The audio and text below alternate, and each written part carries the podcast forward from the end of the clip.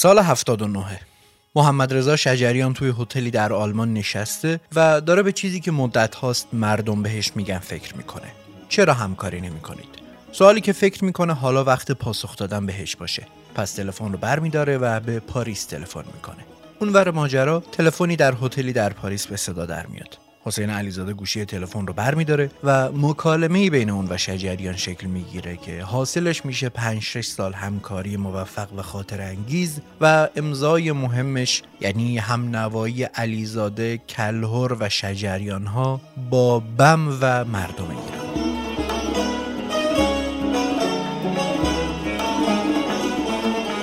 شما شنونده پنجاه و یکمین گوشه هستید متن این اپیزود رو نرگس زرین نژاد، مهراد رادمهر، زهرا اسکندریان و سانا فاتحی به سردبیری و اجرای من فاروق قادری تهیه کردند. توی این اپیزود که قسمت ششم پرونده ویژه محمد رضا شجریانه از دهه 80 همکاریهاش با کلهر و علیزاده و گروه آوا و مجید درخشانی صحبت می‌کنیم.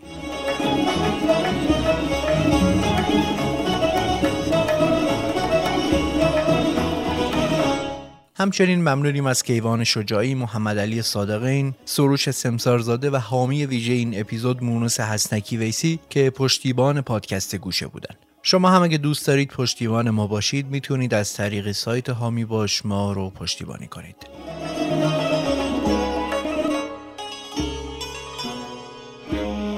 اسپانسر این اپیزود شرکت خوشگوار اصفهانه. فعالیت اصلی این شرکت تو زمینه تولید کنسرو های گوشتی و غیر گوشتیه که با نام تجاری بلنسی به بازار عرضه میشه.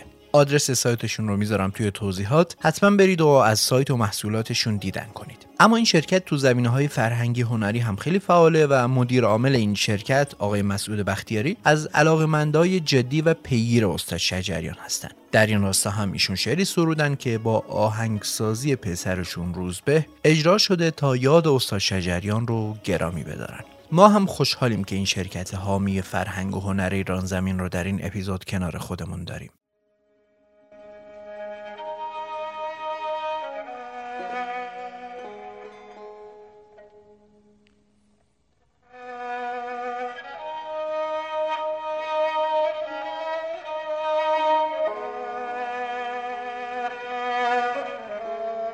پنجده 1382 ساعتی پس از بامداد شهرستان بم. زلزله‌ای در این شهر اتفاق میافته که بسیاری خانواده رو ازادار و بسیاری زندگی رو برای همیشه تغییر میده. حالا شجریانی که چند سالی بنا به دلایل ناگفته‌ای با اجراهاش مخالفت میشه اعلام می‌کنه که در کنار و هم نوا با مردم بم در همین دیماه اجرایی برگزار می‌کنه. کنسرت هم نوا بابام از 24 دی شروع میشه و سه شب متوالی در میان استقبال فوقالعاده دوستداران شجریان ادامه پیدا می‌کنه. خیلی ها از شهرهای مختلف ایران اومدن. حالا 24 دی ماه 85 قیمت بلیت ها از 9000 تومن تا 30000 تومن قیمت گذاری شده و آدم هایی که مدت زیادی رو در صف و انتظار بودن تا بعد از مدت ها اجرایی از شجریان ببینن در سالن 3000 نفری وزارت کشور نشستن و در پشت صحنه هم تصویری از ارگ بم دیده میشه. گویی که این رنج عمیق فقط رنج مردم بم نیست بلکه رنج تمام مردم ایرانه. رنج شجریانه. این شبی خونه بلا باز چه بود ای ساقی ساقی؟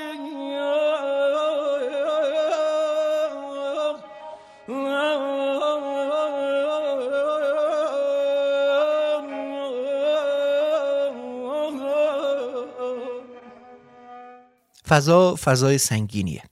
سکوت سنگینی در سالن برقراره.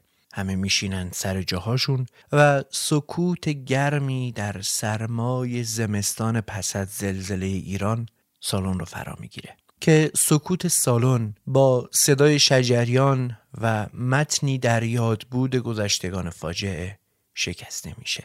فاجعه بس غمانگیز و دلخراش بود. زخمی جانکاه بر پیکر و جان و روان نشست. قربانیان بسیاری بر جای گذاشت. همه ایرانیان اندوه فاجعه را از سویدای دل گریستند. ما نیز به عنوان قطره ای از این اقیانوس بیکران و فرزند این سرزمین تلاشی را آغاز کرده ایم که با همت شما مردمان نیک سرشت به بار خواهد نشست. زندگی به کامتان باد. خاک پای شما شجریان. به این ترتیب کنسرت همنوا بابم رسما آغاز میشه. بخش اول کنسرت در دستگاه نوا و آواز بیات کرد اجرا شده که با تصنیف بی همگان تموم میشه. بخش دوم کنسرت اما با اثری از علیزاده در راست پنجگاه و شعر سعدی شروع میشه. تصنیف فریاد و سمنبویان و بوسه های باران هم در این بخش اجرا میشن و در اصل میشه بگیم که کنسرت همنوا با بم گزیده از آلبوم های فریاد و بیتو به سر نمیشوده اما اجرا به همین سادگی ها تموم نمیشه. آخر کنسرت و بعد از تصنیف بوسه های باران همه هزار یک دل و یک صدا بیوقفه برای اونها دست می‌زنن تا اینکه چند جوون جلو میرن و از شجریان چیزی می‌خوان. اونها از شجریان می‌خوان که مرغ سهرش رو بخونه. پس شجریان هم میپذیره و مرغ سحر رو برای دل مردمش اجرا می‌کنه. اون در حین اجرا با اشاره دست از مردم می‌خواد که با اون و همایون هم صدا بشن و لحظه نمیگذره که سالن میره روی هوا. مرغ سهر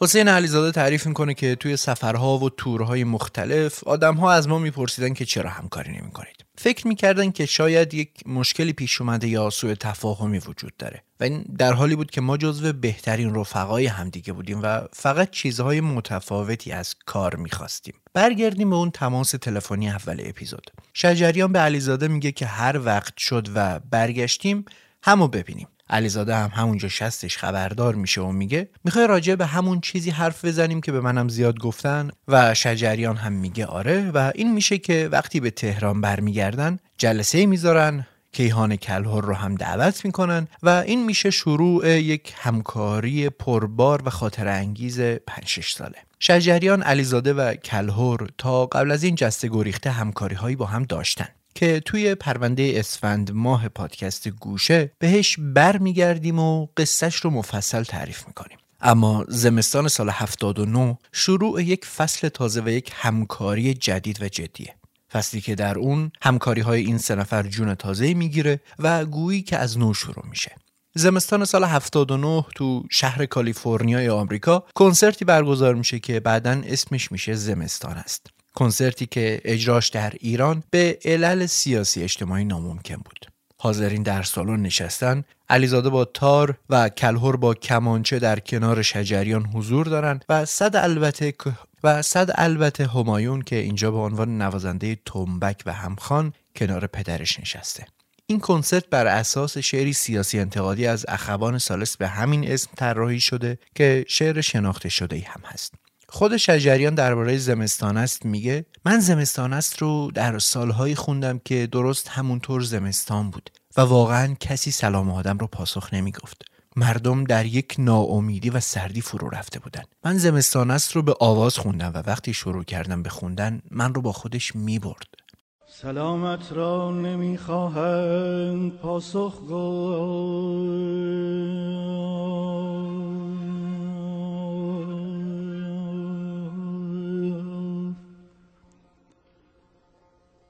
سرها در گریبان است.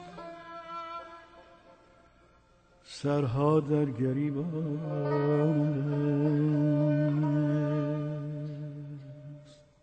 این کنسرت از جهات مختلفی نوآوری های بسیاری در خودش داره. اول اینکه در مقام داد و بیداد اجرا شده و خب این خودش طرحی نو محسوب میشه. خود شجریان درباره داد و بیداد میگه شنونده های ما عادت کردن که وقتی گوشه داد رو میشنون در دستگاه مهر فرود بیاد. ولی این بار باید به ذهن خودشون فشار بیارن و البته در دراز مدت و با تکرار این گونه ابداعات طبیعیه که گوششون هم عادت می‌کنه و احساس غریبگی اولیه جای خودش رو به یک حس آشنا میده. دوم اینکه در این کار شجریان باز روی یک شعر نو کاری رو خونده. اولین بار وقتیه که تو دهه پنجاه پرکمپیالرا رو می‌خونه و میگه که نقدهای خیلی زیادی رو هم به جون خرید. اما این بار فرق داشت. کاست کنسرت زمستان است یک سال بعد از اجرا به بازار میاد. کاستی که روش نوشته شده بود اثر حاضر اجرای از سری کنسرت های شمالی است که به صورت زنده ضبط گردیده.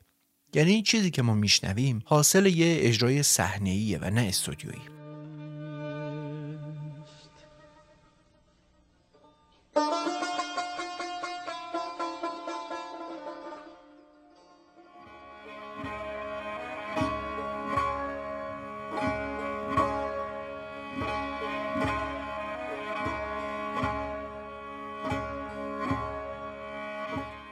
توی همون سالها یک روز که شجریان و علیزاده و کلهار کنار هم نشستن و دارن روی آلبوم جدیدشون کار می‌کنن شجریان تصمیم می‌گیره که گریزی به یک فرم قدیمی در موسیقی ایران بزنه و یک کار و عمل اجرا کنه.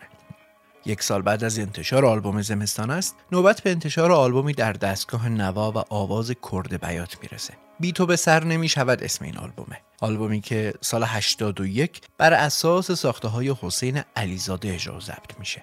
بیتو به سر نمی شود از جهات زیادی توی ذهن ما باقی مونده که بهش می‌پردازیم. ولی خوب اول از این بگیم که توی این آلبوم مطرب دل یک کار و عمله. کار و عمل فرم قدیمیه در موسیقی ایران که البته تعاریف مختلفی هم ازش صورت گرفته.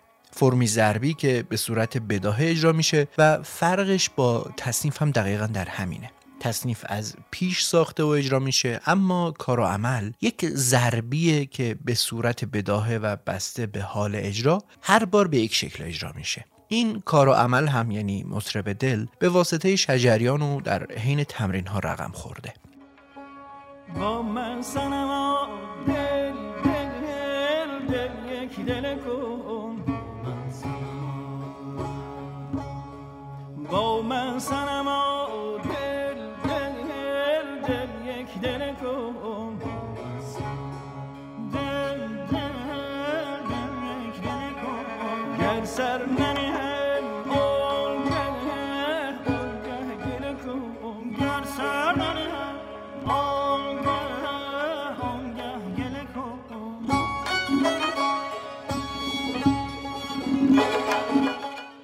یکی از بخش های خاطر انگیز این آلبوم خود غزل بی تو به سر نمی شوده. این غزل. غزلی از مولاناست که به نظر می‌رسه علیزاده و شجریان هم ارادت بسیاری بهش داشتن و در کنار اجراهای مختلف جز این آلبوم از این غزل توی این آلبوم هم دو بار اجراش می‌کنن. یک بار در ساز و آوازها و یک بار هم به عنوان حسن ختام و پایان کار که همین اسم برگرفته از همین غزل میشینه روی کاست و نوار رسمی و بیرون میاد.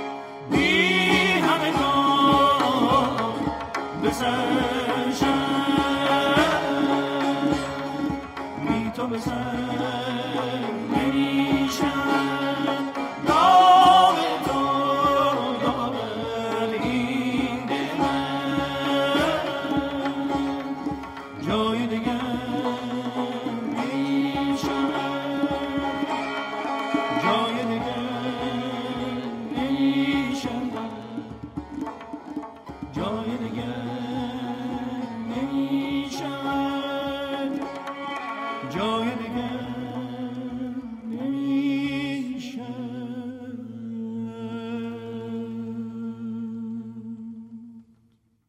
اما کمتر کسی هست که شجریان دهه 80 رو بشناسه و تصنیف فریاد رو نشنیده باشه و حالا نوبتی هم باشه نوبت رسد به فریاد. آلبومی که حاصل کنسرت آذر ماه سال 81 در آمریکا و شهر محبوب موزیسین های ایرانی یعنی لس آنجلسه. این کنسرت نوار یک اثر مرکبه. که در دستگاه راست پنجگاه شروع میشه و بعد از گردش در شور و دشتی و ابو عطا و همایون و شوشتری برمیگرده به مایه مبنا و با این تصنیف زیبا و فرح بخش در راست پنجگاه روی شعری از دکتر کتگنی به پایان می‌رسه. فریاد به معنای واقعی کلمه آهنگسازی و ساخته هر سه نفره و قطعات بسیاری داره که اون رو بین مردم شناخته شده تر می‌کنه. نکته جالب توجه دیگه اینه که شجریان باز برگشته به راست پنجگاه با یک نگاه سریع به کارنامه شجریان چند اجرای شاخص در این دستگاه می‌بینیم که مهمترین هاش با محمد رضا لطفی بوده و تقریبا یه اثرم با مشکاتیان خونده. اما در نوار فریاد شجریان شاید و به احتمال زیاد متأثر از علیزاده و علاقش به این دستگاه یک بازگشتی کرده به راست پنجگاه و در کنار چند آواز و تصنیف در این دستگاه در کنسرتی که تقریبا ایرانی نیست ندیده باشه یعنی کنسرت مراکش با اون بکراند خاص و اون ابرهای خاص میکروفونهاش تصنیفی از علیزاده رو هم در این دستگاه می‌خونه که علیزاده توی همون سالها با گروهش یعنی هماوایان و نوازنده بزرگ ارمنی یعنی ژیوان گاسپاریان اجرا کرده بود.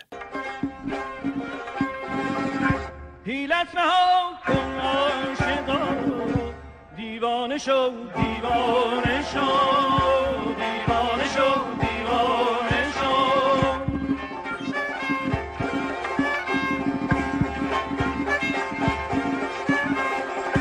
من در دل آتش درا پروانه شو پروانه شو پروانه شو پروانه شو. اوج بخش اول اما خود تصنیف فریاده.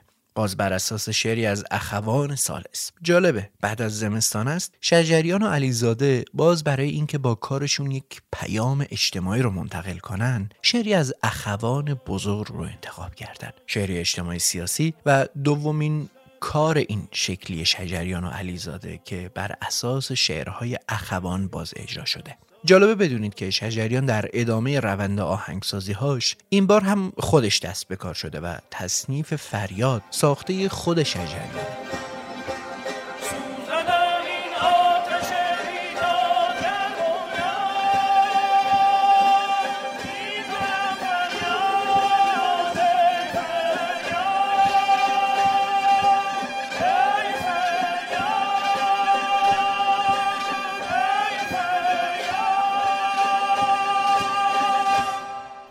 بخش دوم آلبوم اما به طور کلی بین ما شناخته شده تره. مثلا تصنیف و شعر و آواز چهره به چهره یا بیشتر آهنگسازی های بخش دوم که کار علیزاد است. اوج آلبوم اما به زعم من نهفته در آواز فریاده. آواز فریادی که در ادامه قطعه پرشور و خاطر انگیز ترکمن اجرا میشه. قطعه ای که ماجرای جالب و جنجالی هم داره که سر جای خودش قصهش و حسابی تعریف می‌کنیم.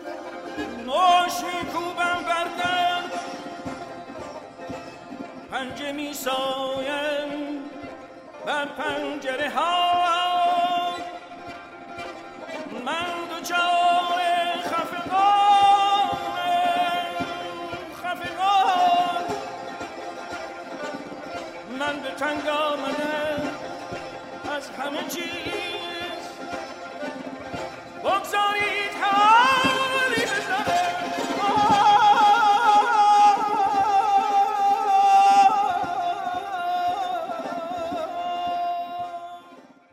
هم نوا بابم یک اتفاق بود در دهه 80 دهه پر التهاب و پر اتفاق 80 که از همون ابتدا پر ماجرا بود و خبر از یک ایران در حال گذار می‌داد و شجریان داشت تبدیل می‌شد به صدای این مردم. با هم نوای بابم و نه اصلا هم نوا با مردم ایران. دو سال بعد از هم نوا بابم و آذر سال 84 شجریان باز با همون ترکیب گروه قبلی برمیگرده به سالن وزارت کشور.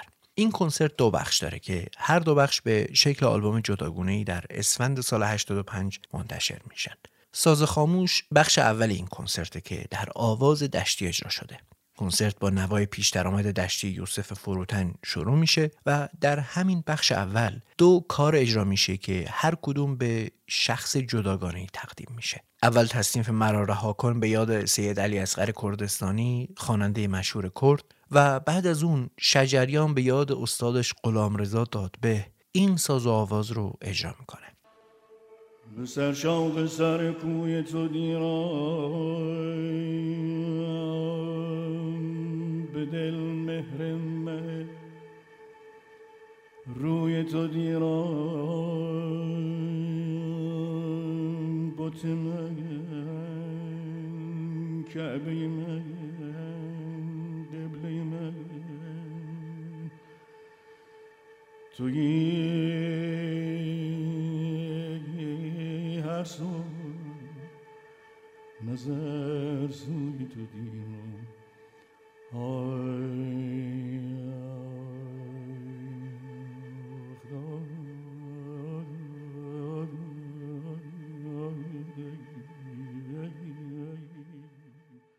سرود مهر بخش دومین اجراست که در آواز بیو ترک و افشاری اجرا شده.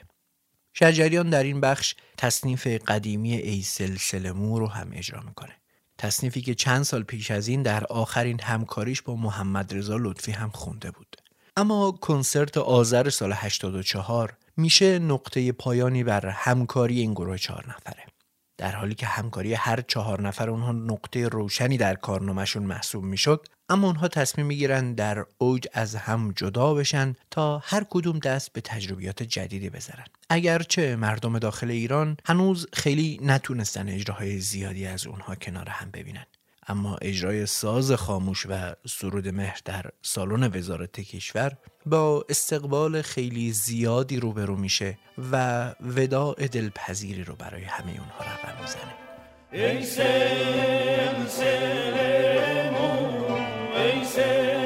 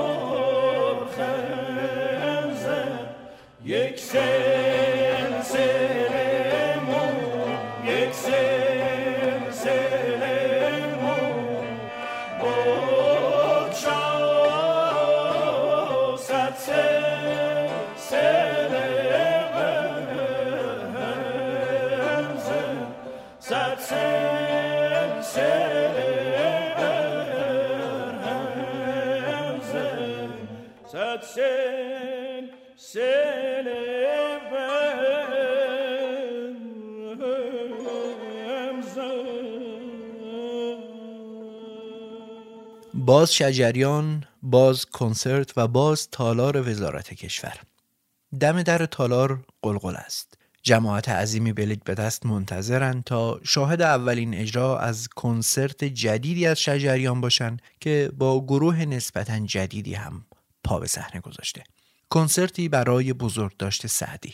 بالاخره انتظارها به پایان می‌رسه و با ورود اون شش هنرمند کل جماعت چند دقیقه ایستاده تشویقشون می‌کنن. سالن غرق در هیاهو میشه. شجریان وارد سالن میشه و با گروهی پا به صحنه می‌ذاره به اسم گروه آوا گروهی یادآور سالهای پرکار شجریان با پیرنیاکان و باقی اما این بار با افرادی نسبتا جدید. سرپرستی این گروه را در این اجرا سعید فرجپوری و مجید درخشانی بر عهده دارند. شجریان با گروه آوا چندین کنسرت هم برگزار می‌کنه که در دوره خودش مثل همیشه خیلی سر و صدا به پا می‌کنه و مورد استقبال گسترده قرار می‌گیره. اولین کنسرتی که با این گروه آوا یعنی گروه آوای دوم برگزار میشه همین کنسرت بزرگ داشت سعدی در تابستان سال 86 این برنامه توی تالار وزارت کشور برگزار شده. دقیقا همون جای کنسرت همنوا بابم و ساز خاموش. در این کنسرت. همایون شجریان که چند سالی هست که جایگاه خودش رو در کنسرت های پدر تثبیت کرده هم به عنوان نوازنده تنبک و هم همخان حضور داره که اتفاقا آوازهای درخشانی هم می‌خونه. همه قطعات بخش اول کنسرت ساخته مجید درخشانیه که خودش هم توی گروه تار نوازه البته به جز تصنیف سرو چمان که ساخته خود شجریانه. بخش اول توی دستگاه ماهور اجرا میشه و محمد رضا و همایون شجریان دو تا آواز از سعدی می‌خونن و در آخر هم تصنیف سخن عشق از ساخته های قدیمی شجریان اجرا میشه. بعد از یه آنتراکت بخش دوم کنسرت یعنی قوقای عشق بازان در شور و افشاری اجرا میشه. این بخش ساخته سعید فرجپوریه. و از اونجایی که آلبوم قوقای عشق بازان به صورت استودیویی ضبط شده با کنسرتش تفاوت‌های زیادی داره و اجرای آوازها و توالی قطعات دقیقا اون چیزی نیست که در قالب آلبوم بیرون میاد. در بخش افشاری علاوه بر آواز تصنیفی اجرا میشه به نام باده عشق که تبدیل به یکی از تصانیف پرشنونده شجریان هم شده. در پایان اجرا هم شجریان و گروه آوا تصنیف ساقیا رو با شعری از مولانا اجرا می‌کنن و البته بعدش مرغ سحر رو هم مطابق سنت کنسرت های اون سالهای شجریان می‌خونن.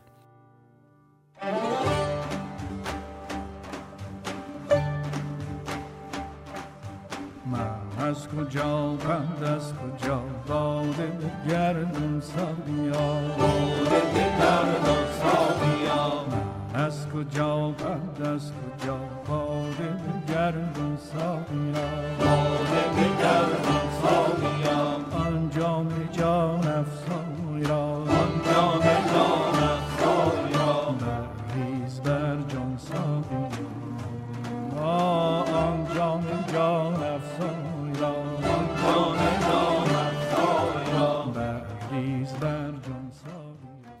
9 مرداد 1386 خبرگزاری مهر تیتر می‌زنه. اولین شب کنسرت پرهیاهوی گروه آوا به خوانندگی استاد محمد رضا شجریان دیشب در تالار بزرگ وزارت کشور برگزار شد.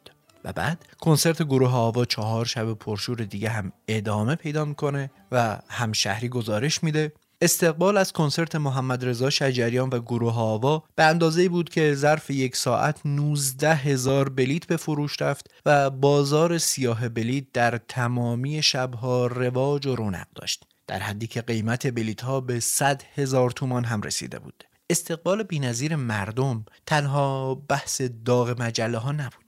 بلکه حضور گرم پرویز مشکاتیان در پشت صحنه اون کنسرت اون هم بعد از سالها دوری از شجریان نوید یک همکاری مجدد رو به دوستداران این دو استاد میده.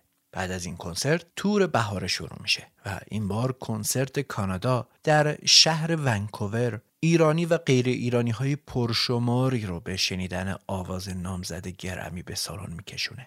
روزنامه های مهم کانادا از برگزاری کنسرت استاد آواز می نویسن و او رو افسانه موسیقی شرق خطاب می کنن. شب کنسرت قطعاتی به همون ترتیب کنسرت تهران اجرا میشه. در این کنسرت اما همایون بیش از پیش به یاری پدر می اومد و گام های بلندی رو با هم اجرا می کردن. جراحی اخیر استاد آواز و حال کسالت بارش باعث دلنگرانی دوستدارانش شده بود. طوری که شجریان سر یکی دو تا از آوازها صداش می‌گیره و با اینکه مرتب جرعه آب مینوشه و گلوش رو صاف می‌کنه انگار که افاقی نمی‌کنه. اما هماهنگی بین همایون و گروه آوا کنسرتی حتی هماهنگ تر از کنسرت تهران رو رقم می‌زنه. تا که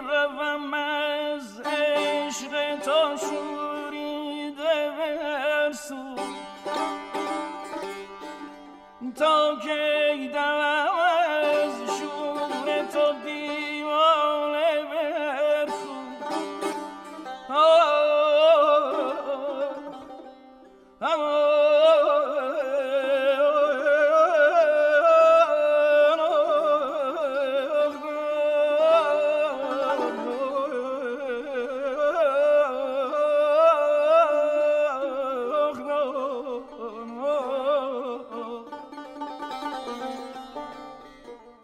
تابستون سال 87 تلویزیون کورتست مسئولیت برگزاری کنسرتی رو در کردستان عراق بر عهده می‌گیره که با پیگیری مستقیم هرو ابراهیم احمد همسر رئیس جمهور وقت عراق برگزار می‌شد. این کنسرت در واقع اولین اجرا در کنسرت سلیمانیه بود و به نوعی اجرای افتتاحیه به حساب می آمد.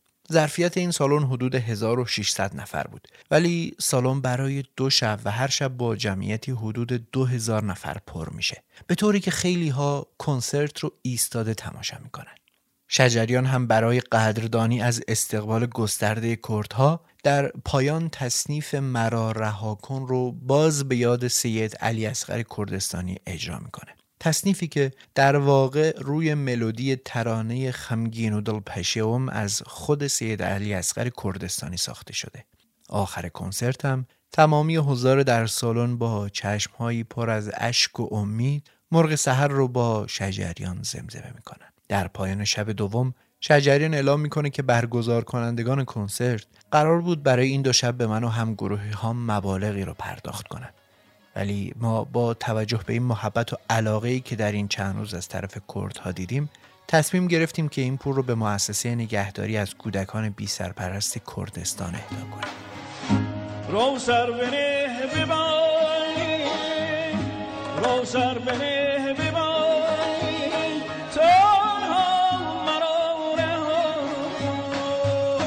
رو سر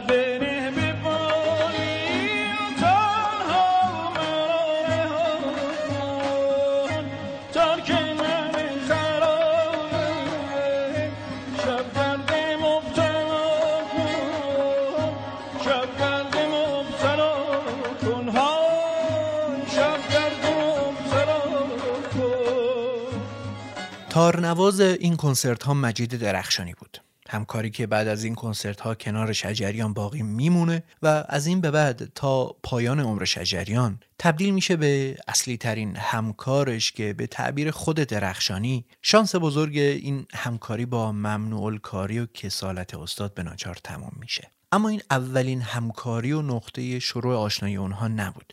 و آشنایی درخشانی جوان با استاد شجریان از کانون چاوش شروع می شد. بعد از چند سال درخشانی تصمیم می‌گیره در دوره‌ای که می‌دونست شجریان کار هر کسی رو نمی‌خونه بهش زنگ بزنه و ازش دعوت کنه. پس تعریف می‌کنه که باهاشون تماس گرفتم و گفتم من چند تا کار دارم و می‌خوام شما بشنوید. ایشون هم من رو دعوت کرد به مشهد و من با اولین پرواز آزم شدم. هوا اما به ناگاه بد شد و به هممون اطلاع دادن که هواپیما قرار نیست بشینه و برمیگرده تهران.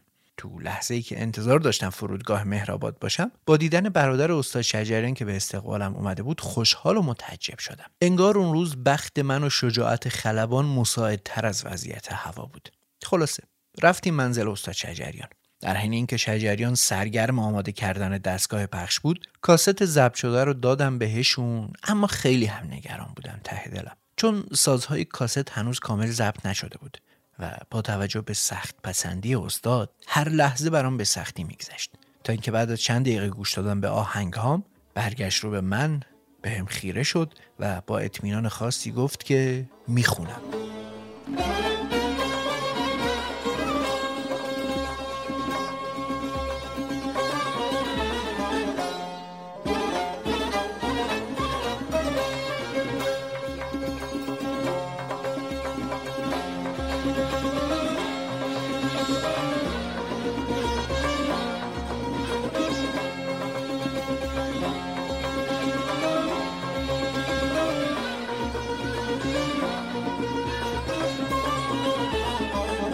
این داستان جالب آلبوم در خیال بود که خاطر قشنگی از استاد رو در ذهن درخشانی جویای نام به جا گذاشت. پس بعد از اون پی کار رو می‌گیره که این آلبوم رو با صدای شجریان ضبط کنه. البته از موقعی که کار ضبط شد تا موقع پخشش هفت سال طول می‌کشه. آلبومی که با این تصنیف خاطر انگیز در یادها باقی مونده. آمدم که سر عشق تو به سر برم. تو شکرم شکر برم نه شکرم شکر برم.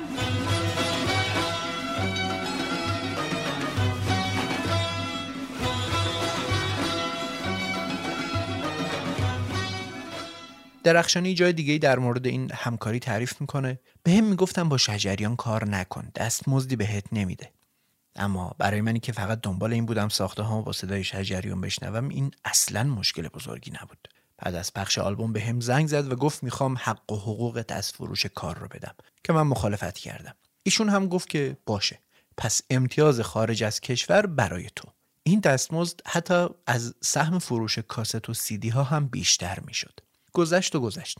بعد از ضبط آلبوم در خیال ایشون اومد به آلمان و سفارش کار جدید رو بهم داد. تصنیف خانم ابریست و قطعات آلبوم رندان مست یادگار اون ایامه.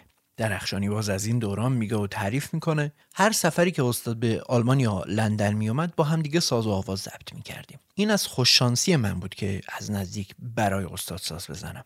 گرچه ساز من در خور آواز شجریان نبود ولی ایشون با صبوری به من فرصت می‌داد و همراه سازم آواز می‌خوند. الان هم 17 ساعت ساز و آواز خصوصی با استاد دارم که خیلی برام با ارزشه. بشنویم قسمتی از این اجرای خصوصی رو در آواز دشتی. یار که خانه ما جای پری بود.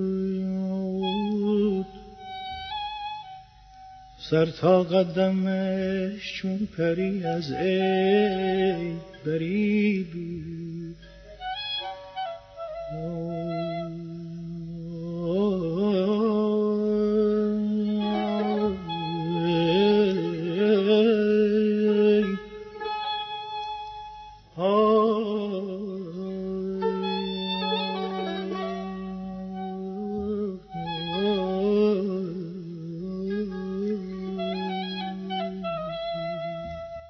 اما همکاری شجریان و درخشانی به آلبوم در خیال و اجراهای خصوصی و همکاری در گروه هوا خلاصه نمیشه. و از عواست دهه 80 به بعد مشخصا بعد از کنسرت بزرگداشت سعدی شجریان به درخشانی از قبل هم نزدیکتر میشه. در این دوره شجریان علاوه بر رونمایی از گروه جدیدش از یک چیز یا بهتر بگم از چیزهای جدید دیگری هم رونمایی می‌کنه. از سازهای ابداعیش. این کار شجریان در اون سالها با واکنش های ضد و نقیز زیادی مواجه شد. یعنی اتفاق مهمی بود. بالاخره یک استادی در جایگاه شجریان دست به یک سری ابداعات زده بود و هر چقدر هم بد یا خوب یا به هر شکلی که باشه چون شجریان این کار رو کرده دیگران به نسبت این کار واکنش نشون دادن. اما شجریان آوازخان کجا؟ سازسازی کجا؟ برای پیگیری رد این مسیر در کار شجریان باید برگردیم به سالها قبل به دهه سی. توی قسمت اول این پرونده تعریف کردیم که سنتوری که ابوالحسن کریمی بهش داده بود میشه معمن و مونس و رفیق شبانه روزی شجریان. این سنتور مشقی و پیشکشی راه شجریان رو به نوازندگی و البته فن سازسازی باز می‌کنه. پس تصمیم می‌گیره برای خودش سنتور خوش صداتری بسازه و این امر سالها عزم و اراده شجریان رو به خودش مشغول می‌کنه. بعدها درباره توجهش به صدای دلخواه سنتور میگه من از 18 سالگی و سالها قبل از اینکه خوانندگی تو رادیو رو شروع کنم روی سنتور کار کردم. برای این ساز حتی بیشتر از آواز هم وقت گذاشتم طوری که تا سال 75 هنوز گرفتار و درگیر شیوه پلگذاری سنتور بودم برای اینکه بهتر صدا بده. اما چی شد که شجریان به فکر جبران نقایص این سازها و نه اصلا ابداع یک سری ساز تازه افتاد؟ اردیبهشت سال 90 در خانه هنرمندان شجریان ضمن معرفی سازهای ابداعیش از ضرورت ایجاد و نوآوری در موسیقی ایرانی صحبت می‌کنه و میگه بعد از 50 سال همکاری با گروه های مختلف و تجربی که در ارتباط با صدا داشتم نیاز به یک سری رنگ صدایی جدید احساس کردم. مدتی بعد هم در گفتگو با یورو نیوز مثالی در این راستا به کار می‌بره و میگه نوازندگی مثل نقاشی میمونه. اگه نقاش رنگهای زیادی در اختیار داشته باشه منظری که می‌کشه به واقعیت نزدیک داره و تو موسیقی هم هرچه رنگ های صدایی متنوع تر باشه به سلیقه های بیشتری توجه کردیم. سازبندی موسیقی سنتی محدوده کمتری از زیر و بمی صدا رو پوشش میده و این در برابر ارکستر ضربی یک نقطه ضعف محسوب میشه. اما شجریان چجوری تونست اهل فن رو با این سازها آشنا کنه و جایگاهشون رو به درستی نشون بده؟ شجریان برای اولین کار گفتیم یک نمایشگاهی می‌ذاره و سازها رو به نمایش عمومی در میاره و بعد در کنسرت هاش با گروه جوانش که به اون هم می‌رسیم کاربرد این سازها رو در عمل نشون میده که به مرور این سازها لابلای سازهای رایج موسیقی ایرانی معرفی بشن و جایگاه خودشون رو پیدا کنن. این سازها به میمنت وجود مجید درخشانی و استقبال نوازنده های جوان گروه جدید شجریان رواج پیدا کردند. شجریان اعتقاد داشت جوانها مسئولیت هاشون رو به بهترین شکل انجام میدن و در جایی میگه توی استودیو با جوانهایی مواجه میشم که اعجوبن فکرهای تازه‌ای دارن ریتمای عجیب و غریبی به ذهنشون می‌رسه و دنبال صداهای تازه فنون سازسازی ما از ایده های نو جا مونده خودم تو دوره‌ای که شاگرد بودم فرصت و جرأت ارائه همچین پیشنهاداتی رو نداشتم و بعدها هم که کارم رو شروع کردم احساس کردم همکارهام به ساز خودشون عادت کردن و خیلی دوست ندارن در این حوزه سنت شکنی کنن. اما جوانترها بدون تعصب سعی می‌کنن خودشون رو با ساز جدید وفق بدن رو خودشون رو به چالش بکشن. شجریان تعداد سازهای ابداعی رو 62 ساخته اعلام می‌کنه که به دو موردشون هم نمره 100 میده. گزارش دقیقی وجود نداره که این نمره بر چه اساسی و به کدوم سازها اطلاق شده. در اولین نمایشگاهی که برگزار میشه چهارده ساز ابداعی و ده سنتکور به نمایش در میاد. صدایی که این سازها به مخاطب ارائه می‌داد ترکیبی بود از رنگ و محدوده صوتی ساز غربی و نوای شرقی حاصل از چوب توت. با کمک این سازها می‌تونیم چند صدا و رجیستر مختلف از کمانچه و تار و ستار داشته باشیم. به علاوه کنترباس و ویولونسل که مشابهش قبلا استفاده نشده بوده. در نخستین واکنش ها به ابداعات محمد رضا شجریان گروه این نوآوری ها رو تحسین می‌کنن. در بین هنرمندان مجید درخشانی بیشتر از دیگران به سازهای ابداعی توجه می‌کرد. که خب طبیعی هم هست. درخشانی در اون دوران همکار اصلی شجریان بود و اصلا سرپرست گروه نوازندگانش بود. اما در این بین انتقاداتی هم به گوش می‌رسه. حسین علیزاده در یک کنفرانس مطبوعاتی میگه با تغییر شکل ظاهری سازها اتفاق تازه در موسیقی ایران نمیافته. بلکه تنها سبب میشه تا مخاطب هم انتظار داشته باشه که با ممارست کمتری ساز یاد بگیره. و با این کار اصول مهمتر موسیقی مثل خلاقیت هنرمند از یاد میره. محمد رضا لطفی هم به نوبه خودش از تمایز بین نوآوری و زیبایی ظاهری ساز که برخلاف سازهای کم آلایش سنتیه انتقاد می‌کنه.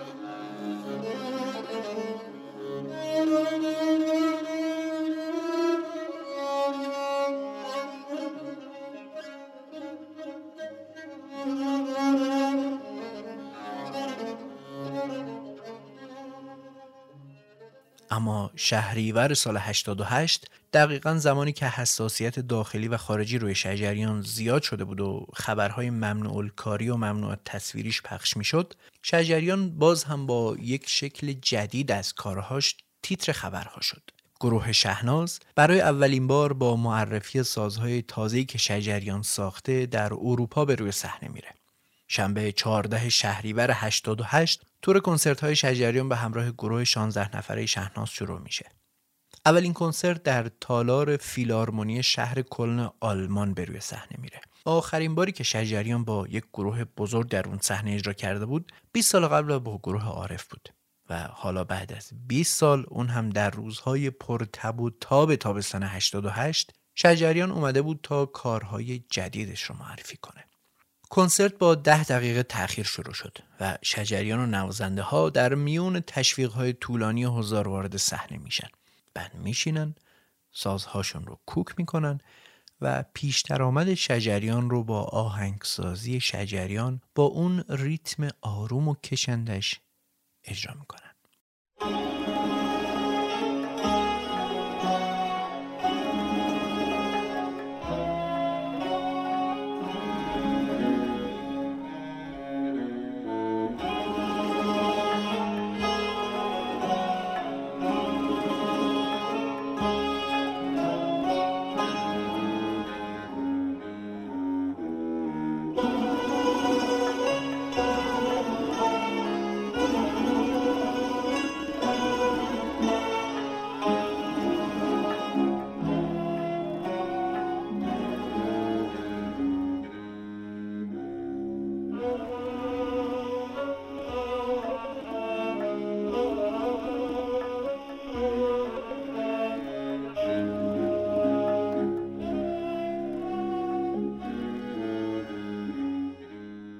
اجرا اما با صداها و آدمهای جدیدی همراه بود.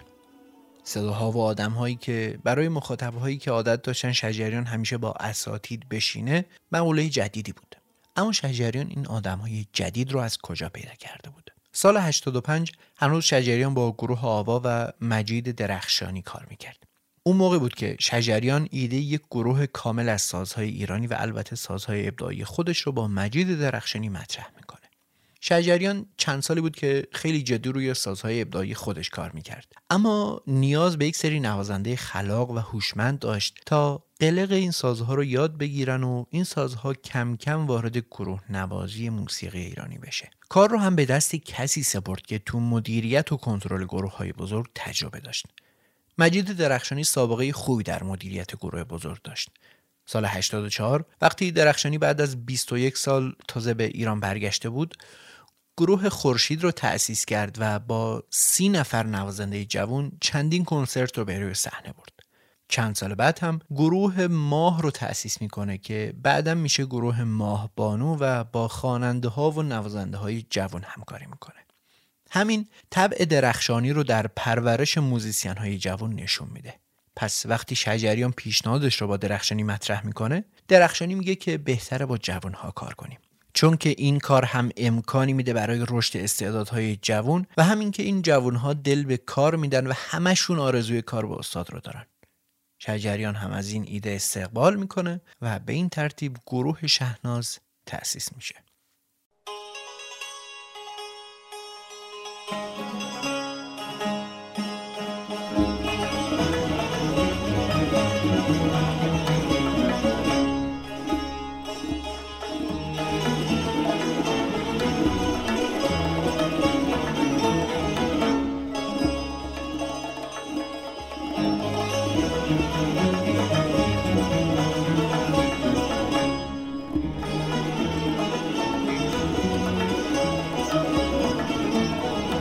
درخشانی گروه رو با 11 12 نفر اولیه تأسیس می‌کنه و خرداد 87 بعد از 8 ماه تمرین روی صحنه تالار وزارت کشور برای اولین بار اجرا می‌کنن. البته بعد از این کنسرت گروه شلوغتر میشه و سال 88 که در آلمان به روی صحنه میرن گروه با 16 نوازنده کار را اجرا می‌کنه. سازهای ابداعی شجریان مثل سراحی و سبو در این کنسرت ها در ایران و در خارج از کشور معرفی میشن.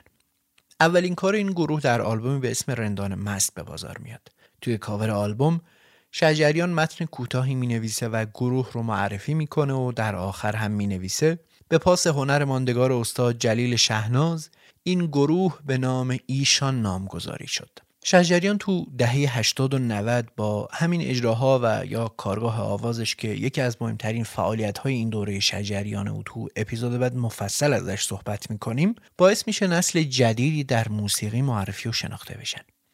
نوازنده هایی که تو گروه شهناز کنار شجریان نشستن هر کدوم به نحوی بعدا موزیسین های مستقل و نامداری شدن. البته همه نوازنده ها تحصیلات موسیقایی داشتن و خیلی هاشون از قبل تو گروه های مختلف یا مستقل کار کرده بودن اسمهایی مثل شاها اندلیبی، نگار خارکن، سینا جهان آبادی، رادوان توکلی و خیلی های دیگه اسامی آشنایی بودن برای اهالی پیگیر موسیقی ایرانی.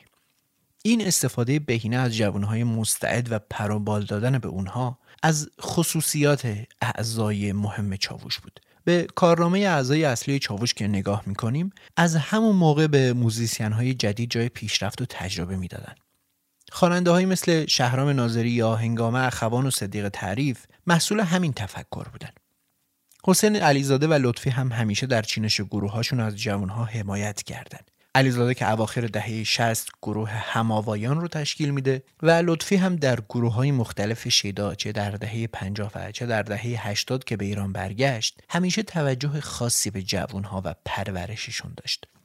خود شجریان هم از کار با جوانها لذت می برد و در یکی از مصاحبه هاش در دهه 90 در این باره میگه هرچند جوان ها اول کارشون کم تجربن و ممکنه خیلی مورد توجه نسل قبلی قرار نگیرن. اما وقتی که یه مقدار بهشون توجه کنی و باهاشون همراه بشی می‌بینی که اینا ریزه ریزه کارشون رو درست می‌کنن. من از جوانها ایده می‌گیرم راهنماییشون می‌کنم انگیزه بهشون میدم باهاشون کار می‌کنم و معرفیشون می‌کنم. من از جوانها خیلی چیزا یاد گرفتم و لذت می‌برم که باهاشون کار کنم. اما کنسرت های شجریان با این جوان های تازه نفس جویای نام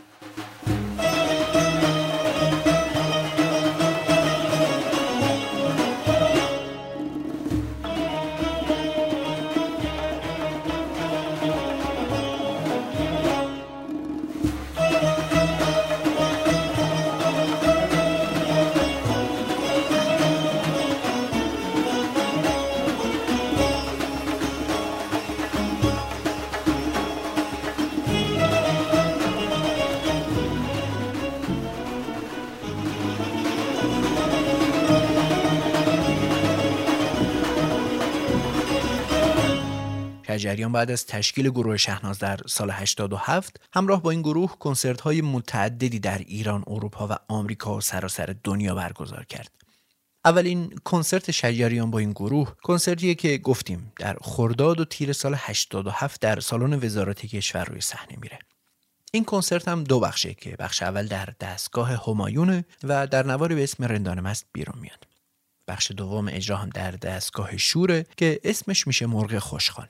در آخرین شب اجرا یعنی نهم تیر ماه محمد رضا لطفی و حسین علیزاده هم مهمان افتخاری این برنامه بودن.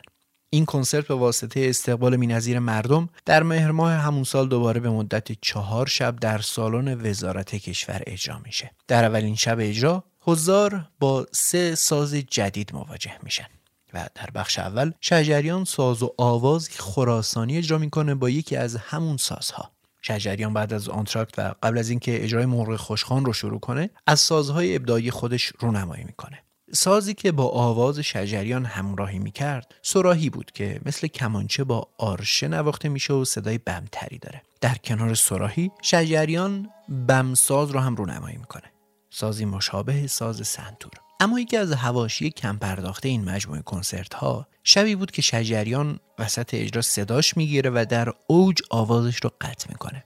کل سالن رو سکوت فرا می‌گیره. شجریان کمی آب می نوشه و دوباره با تشویق تماشاچیا آوازش رو ادامه میده.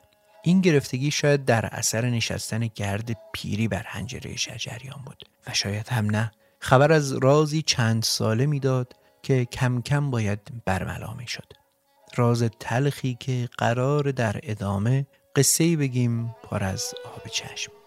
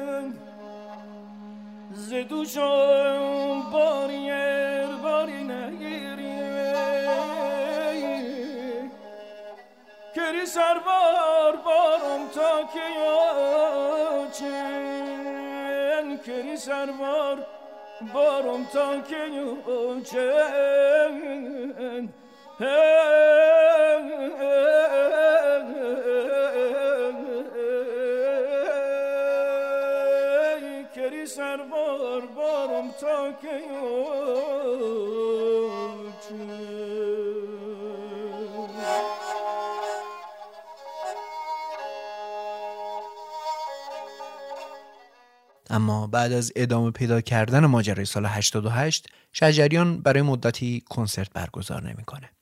و بعد از سکوتی حدودا دو ساله شجریان و گروهش در مرداد سال 89 به جشنواره موسیقی بیت الدین در امارت بیت الدین لبنان میرن و برنامه را اجرا می‌کنن. و بالاخره شجریان آخرین اجرای کنسرت رندان مصر رو در بهمن سال 89 در سالن شیخ راشد دوبی به روی صحنه می‌بره اما این بار عمده سازهای کنسرت رو سازهای ابداعی خودش تشکیل می‌داد. حتی درخشانی هم در ابتدا کنسرت رو با ساز کرشمه همراهی می‌کنه. اما برخلاف کنسرت های سالهای گذشته که همایون نقش همخانه پدر را ایفا می‌کرد این بار مژگان شجریان در کنار پدرش همخانی تصنیف ها را انجام میده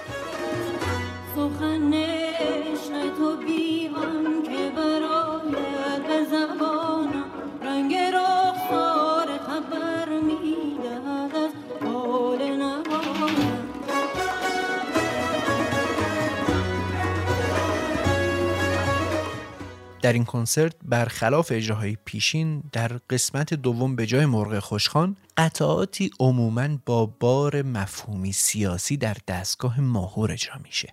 آوازی با مطلع رسید مژده که ایام غم نخواهد ماند که حضار هم منظور شجریان رو می‌گیرن و وسط آواز اون رو تشویق می‌کنن کاری که خیلی استثنا و نایابه. رسید مژده که ایام غم نخواهد ماند. چنان نماند و چون این نیز هم نخواهد ماند.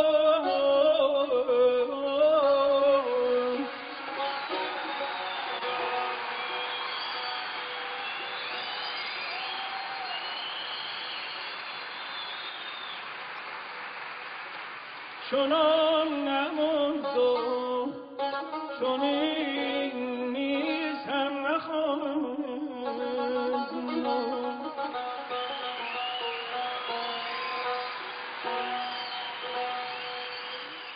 بعد از اون تصنیف بی هم زبان که در آلبوم سرو چمان اجرا شده بود خونده میشه.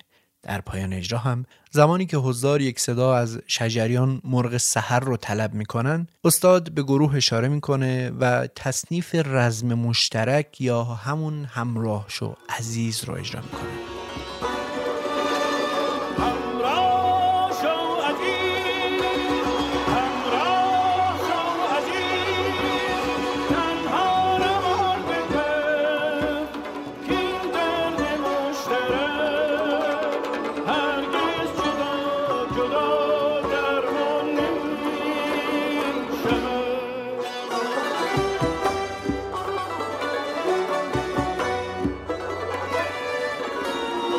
مهر ماه سال بعد شجریان با همراهی گروه شهناز این بار میره به لندن و کنسرتی رو در دو بخش بیات اصفهان و سگاه اجرا می‌کنه.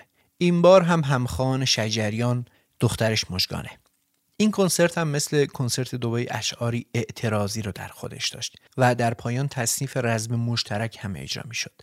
بی بی سی فارسی هر بخش این کنسرت رو بعدها با فاصله زمانی منتشر می‌کنه که مورد توجه هواداران شجریان هم قرار می‌گیره.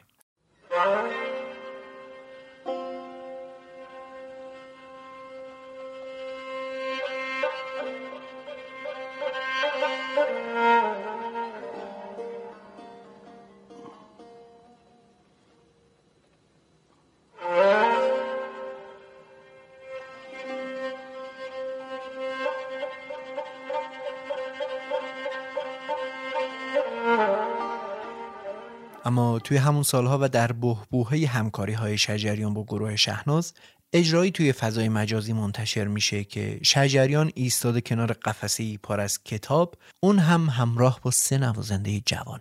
نوازنده هایی که نمایشی مثال زدنی رو از خودشون به نمایش می‌ذارن و قطعاتی با ریتم های نسبتا سریع اجرا می‌کنن. بعد صدای شجریان تنین انداز میشه که بر من گذشتی سر بر نکردی. از عشق گفتم باور نکردی. دل را فکردم آسان به پایه. سودای مهرش در سر نکردی. ابتدای دهه 90 آلبومی با صدای محمد رضا شجریان به صورت استودیویی ضبط میشه که اسمش بود رنگ های تعالی این آلبوم هیچ وقت به صورت رسمی بیرون نمیاد و فقط در فضای مجازی منتشر میشه. یکی از این قطعات به نام از عشق به صورت ویدیویی منتشر میشه که در یکی از استودیوهای شبکه رادیویی NPR یا رادیو ملی آمریکا اجرا شده که سهراب پورناظری در اون کمانچه تحمورس تار و یه نوازنده خارجی سازهای کوبه رو اجرا می‌کنه. اما در خلال همون همکاری های شجریان با برادران پورناظری چیزی می‌بینیم که تا قبل از اون هیچ وقت از شجریان ندیدیم. شجریان لبخانی می‌کرد و در واقع صدای ویدیو توی استودیو ضبط شده بود. داستان این همکاری از این قراره که سال 90 تحمورس پورناظری میره پیش شجریان و پروژه همکاری بهش پیشنهاد میده که البته این پیشنهاد می‌تونست نوید بخش یک اتفاق جدید در موسیقی ایرانی باشه. تحمورس و برادرش سهراب به شجریان پیشنهاد می‌کنن که در پروژه ساخت یک آلبوم جدید با حال و هوایی مدرنتر و البته متفاوتتر با اونها همکاری بکنه. این آلبوم به نوعی تلفیقی از موسیقی ایرانی و موسیقی غربی با حرکاتی بلند پروازانه و گامی رو به جلو. شجریان به این دلیل که این کار ساختار و اندیشه های نوآورانه پشتشه اون رو قبول می‌کنه. در همین اسنا شجریان به دلایلی از جمله مواضع سیاسی مصاحبه های تند و البته نامه‌ای که به صدا سیما نوشت از برگزاری کنسرت در ایران منع شد و با وجود اینکه ممنوع الفعالیت شدنش هیچ وقت به صورت رسمی اعلام نشد اما دیگه هیچ وقت اجازه برگزاری در کشور خودش رو پیدا نکرد و به همین دلیل مجبور شد تا آخرین کنسرت رو در خارج از ایران برگزار کنه. پس سال 91 همراه با برادران پورناظری چندین اجرا رو تحت عنوان کنسرت رنگهای تعالی در کانادا و آمریکا روی صحنه می‌بره. از همون موقع تا به الان انتقادات زیادی به این دوره از کار شجریان وارد میشه. بخشیش به خاطر اینه که دیگه شجریان اون توانایی گذشته رو در آواز خوندن نداشت و صداش دیگه اونقدر که باید یاری نمی‌کرد.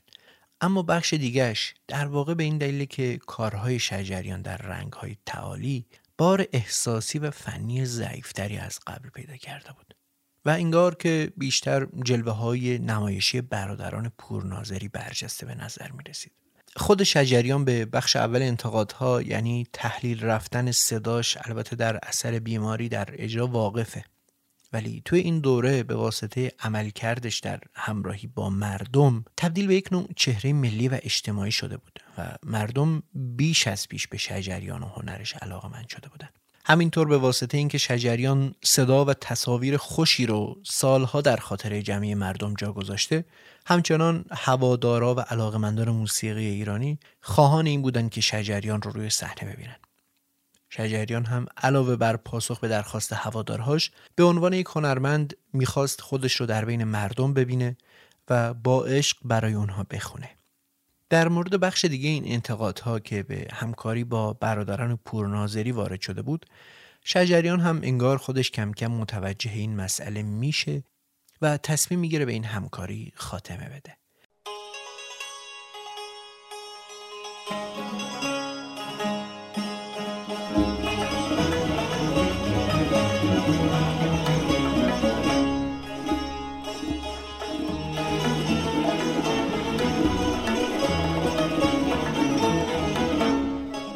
اما ما هنوز کار داریم با این وجه و بخش و شخصیت اجتماعی شجریان. لابلای همه بخش این اپیزود از این شخصیت اجتماعی شجریان صحبت کردیم. اما بیایید این بخش و وجه مهم از سالهای پایانی عمرش رو بذاریم برای اپیزود بعدی و در قسمت آخر این پرونده ویژه برگردیم و از شجریان در جایگاه یک پدیده اجتماعی صحبت کنیم. پس تا اپیزود بعد من فاروق قادری هستم و این پنجاه و یکمین گوشه بود که در آذر 1402 شنیدید.